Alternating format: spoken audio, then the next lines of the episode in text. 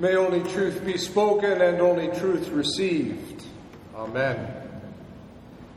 For someone whose writings are preserved in a collection of religious texts, the collection known as the Bible, the prophet Isaiah seems singularly critical of religious practices and observances.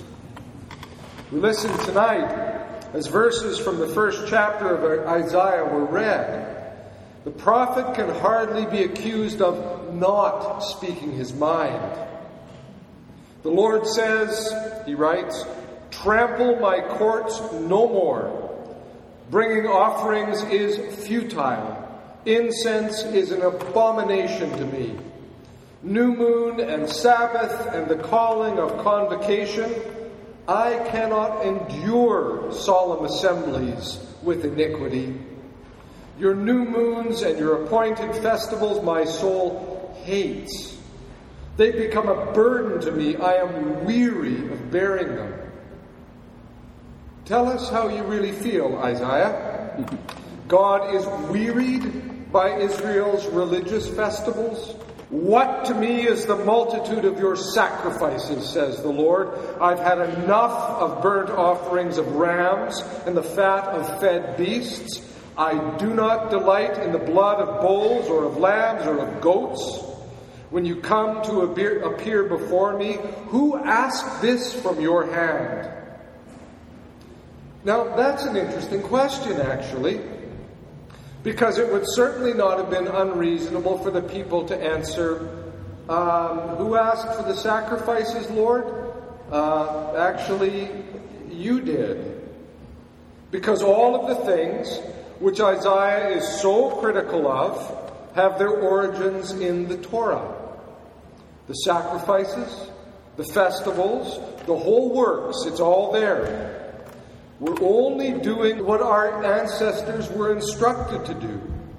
We're just trying to meet the obligations required of us in order to fulfill our side of the covenant. That would be a completely reasonable answer for the people to give to Isaiah. But no. You see, they're really not. That's the prophet's fundamental insight here. They've become religious practitioners which is something entirely different from being a covenant people. Again, giving voice to what he's heard as God's message to the people, Isaiah continues When you stretch out your hands, I will hide my eyes from you. Even though you make many prayers, I will not listen. Your hands are full of blood. What then are these people to do? Prophet says, Wash yourselves, make yourselves clean, remove the evil of your doings from before my eyes. Cease to do evil, learn to do good, seek justice, rescue the oppressed, defend the orphan, plead for the widow. And such things, such very practical things, the pleading for the widow or the protecting of the orphans, the rallying behind the oppressed, all of those things are as much grounded in the Torah, or at least as much uh, an expression of covenant faithfulness as are all of the holy days and all of the rituals. In fact, one without the other is meaningless. That's what Israel's forgotten. And so it's the prophet's task to call them back. This is what prophets do, you see, all the way through the Hebrew scriptures. They speak a hard and critical word into a forgetful society to try to wake it up. I find it really fascinating that in the list of the things that are identified as wearisome to God, Isaiah includes the Sabbath. In its origins, Sabbath had been such a countercultural practice. Remember, this is a people who carry with them a story of having been enslaved in Egypt, where something like a day of rest was utterly unknown. This is a people called to establish itself as an alternative to a world driven by a seven day a week economy, a seven day a week, never closing marketplace. And so, one of their foundational texts from the Ten Commandments, the book of Exodus Remember the Sabbath day and keep it holy. For six days you shall labor and do all your work. But the seventh is a Sabbath to the Lord your God. You shall not do any work. You, your son or your daughter, your male or your female slave, your livestock, or the alien resident in your towns. For in six days the Lord made heaven and earth, the sea and all that is in them, but rested the seventh day. Therefore the Lord blessed the Sabbath day and consecrated it. Sabbath was never meant to be a burden or a rule bound obligation. It was given as a gift to be shared by all who were in the land men and women, young and old, servants, foreign visitors, and even the livestock. They were supposed to have a day to rest. It's a consecrated day meant to shape the people differently from how they've been shaped back in Egypt. Differently, too, from how the surrounding cultures all operated. Yes, markets should close for a day. Yes, the obligations of the economy should be set aside for a day. Yes, we should all have the time to rest, to breathe, and to savor the goodness of the heaven and earth, the sea, and all that is in them. Yet, even the great gift of the Sabbath day had been debased in the time in which Isaiah writes. And so he sweeps it together with the rest of what he sees as being essentially failed religion. Come now, let us argue it out, says the Lord. Let us argue it out. Sort of a quintessentially Jewish approach to religious faith, to find truth in the argument with the Lord. Bring it on. See if you can show me that there's any integrity left in your religion.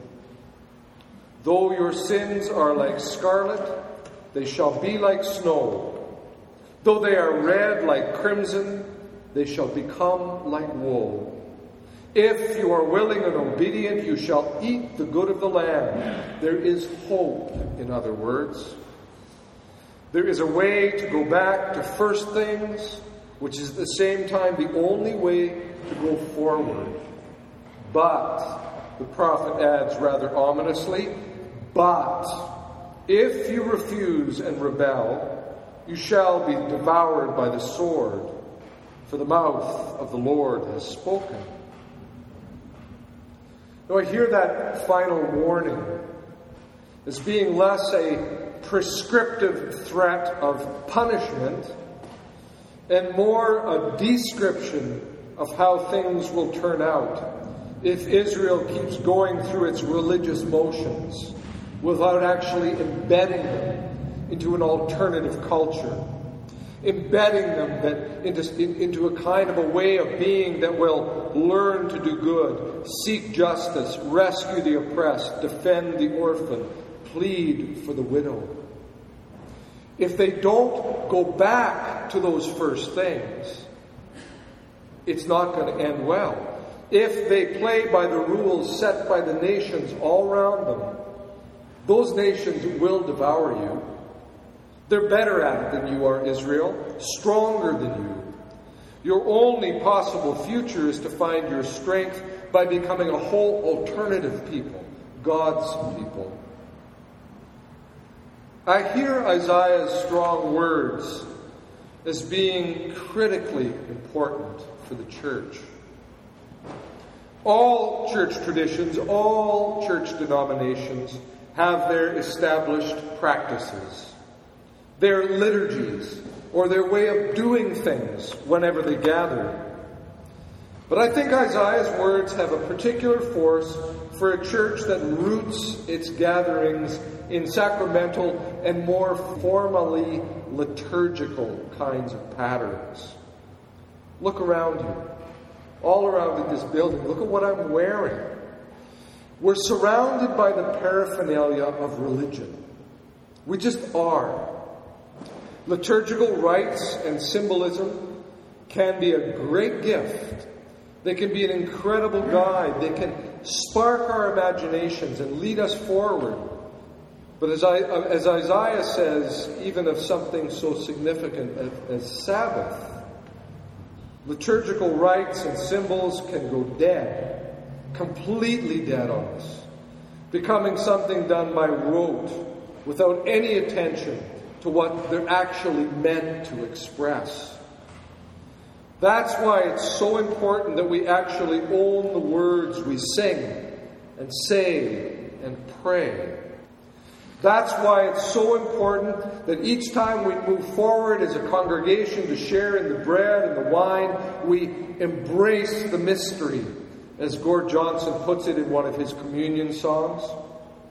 That's why it's so important to sidestep the narrowly religious matters of correct way of doing things, dutiful obligation, and actually embrace what lies at the heart of coming together to sing and to pray and to learn as a celebrating people. To cite Robert Capon, we gather as a church to taste and see how gracious the inveterately hospitable Lord is. To share still another bottle of the great old wine He's always kept your, your cellar full of. And to relish once again the old tall tale about how he came to his own party in disguise and served the devil a rubber duck. You go in short to have a ball, to keep company while you roll over your tongue the delectable things that have been yours all along, but they get better every time you taste them. It's not a case of coming together to perform a ritual that's supposed to get us something. That's what Isaiah was seeing had happened in the Israel of his day, which is why he hits it so hard with his tough words. No, it's a case of coming to, together to celebrate a reality already given us. Or as Capon says, to taste and see how gracious the inveterately hospitable Lord is. To share still another bottle of the great old wine he's always kept your cellar full of. Doesn't mean the communion wine, not narrowly, although maybe it symbolizes that. But our cellars, the cellars of our lives, are actually loaded with the richest of stuff. We come together to celebrate all of that given us already as a gift. Freed from being merely religious, freed from mere religious observance, this all can become a thankful celebration of what we were first given. And because the inveterately hospitable Lord wants us at this table, it begins to sink in week after week that He actually wants us to make room for everyone. I think the prophet Isaiah would approve. In the name of God, Father, Son, and Holy Spirit. Amen.